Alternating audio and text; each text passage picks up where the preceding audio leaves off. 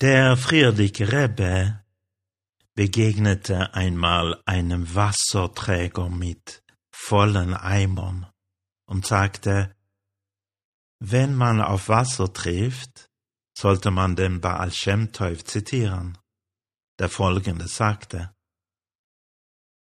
wenn man auf Wasser trifft, sollte man sagen, der Baal Shem Tov sagte, dass das ein Zeichen von Brocher, von Segen ist.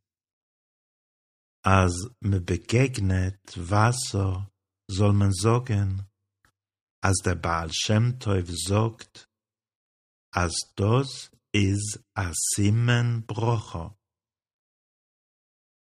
Das ist der Hayem Yom von morgen, Shabbos, den 21. Teves. Wie so oft bin ich mir nicht so sicher, was der Rebbe uns sagen möchte. Aber hier eine möglichst naheliegende Interpretation, die uns auch mit dem Hayem Yom von gestern verbindet. Ohne jetzt darauf näher einzugehen, sagen wir, dass, dass das Wasser das Element ist, aus dem die tierähnliche Seele, die Nefesh Abahamis, ihre Leidenschaft bezieht. Aber Wasser symbolisiert auch Weisheit, Seichel, Chochma, Verstand.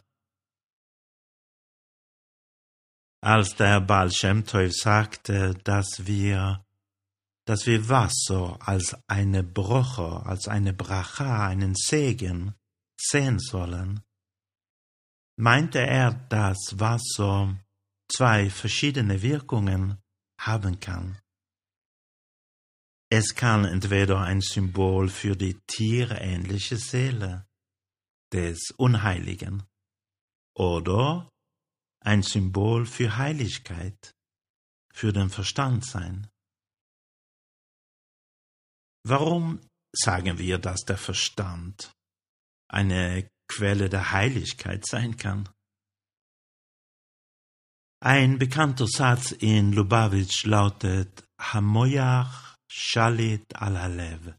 Hamoach Shalit al Halev. Das Gehirn herrscht über das Herz. Was ist damit gemeint? Das Herz ist nicht in unserer Hand, aber unser Verstand ist. Wir können über alles nachdenken, worüber wir wollen.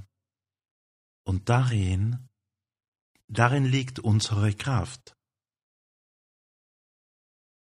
Das Herz, das Herz spiegelt ja nur den Zustand der Gedanken wider, die Unruhe und die Entschlossenheit, die Oberflächlichkeit und die Tiefe.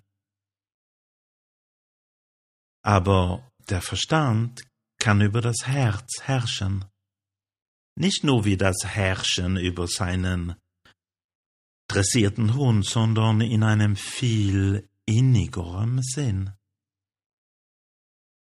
Denn der Verstand ist sozusagen der Vater und die Mutter. Durch sie werden die, die Einstellungen einer Person geboren und dann auch genährt. Wenn das Wasser unsere Gedanken sind, kann es zu einem heiligen Leben inspirieren. Wenn das Wasser aber die Gelüste repräsentiert, ja, dann gebärt es das Umgekehrte. Der Baal Shem Tov sagt, dass durch Moach Shalit al-Halev, wenn der Verstand über das Herz, Herz herrscht, wird aus Wasser eine Broche, eine Bracha, ein Segen. Shabbat Shalom, Good Shabbos. thank you